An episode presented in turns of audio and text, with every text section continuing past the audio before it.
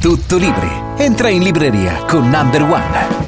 Buona domenica, benvenuti nella nostra libreria virtuale a Radio Number One. Parliamo anche di novità appunto in libreria e iniziamo subito con un libro pubblicato da Mondadori, il libro di Laura Bertelè. Ascolta e guarisci il tuo corpo, perché l'uomo non è solo corpo, ma è corpo, mente, psiche ed emozioni. Partendo da questo, Laura Bertelè, che è un ortopedico e una fisioterapista, da più di 30 anni cura persone che si rivolgono a lei per dolori di ogni tipo, lei è assolutamente convinta che se c'è un dolore non è soltanto fisico, ma spessissimo questo dolore, anche anche un semplice mal di schiena può essere anche legato alle brutte abitudini che abbiamo nella vita, non in sintonia con il nostro io spirituale. Quindi partendo proprio da questo lei analizza tantissimi comportamenti e cerca di dare campanelli d'allarme di un malessere invece più profondo perché toccare e guarire il corpo di una persona significa quindi toccare e guarirne anche l'anima. Insomma, un libro profondo pubblicato da Mondadori, lo ricordo, il libro di Laura Bertelè, Ascolta e guarisci il tuo corpo.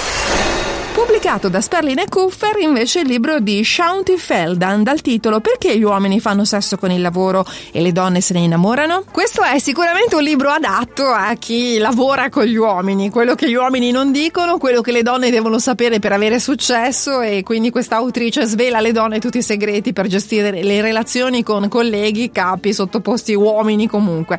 Gli uomini nella loro mente hanno un codice, una sorta di codice che non dicono, che capiscono solo loro naturalmente, noi donne dobbiamo coglierne i segnali, dobbiamo capire come funziona. Questo ci serve e ci servirà per avere successo e per andare avanti nella carriera. Quindi questo è un libro assolutamente divertente che potrebbe anche cambiare la vita di qualcuna. Pubblicato da Sperlin e Kupfer, il libro di Shaunti Feldan dal titolo Perché gli uomini fanno sesso con il lavoro e le donne se ne innamorano.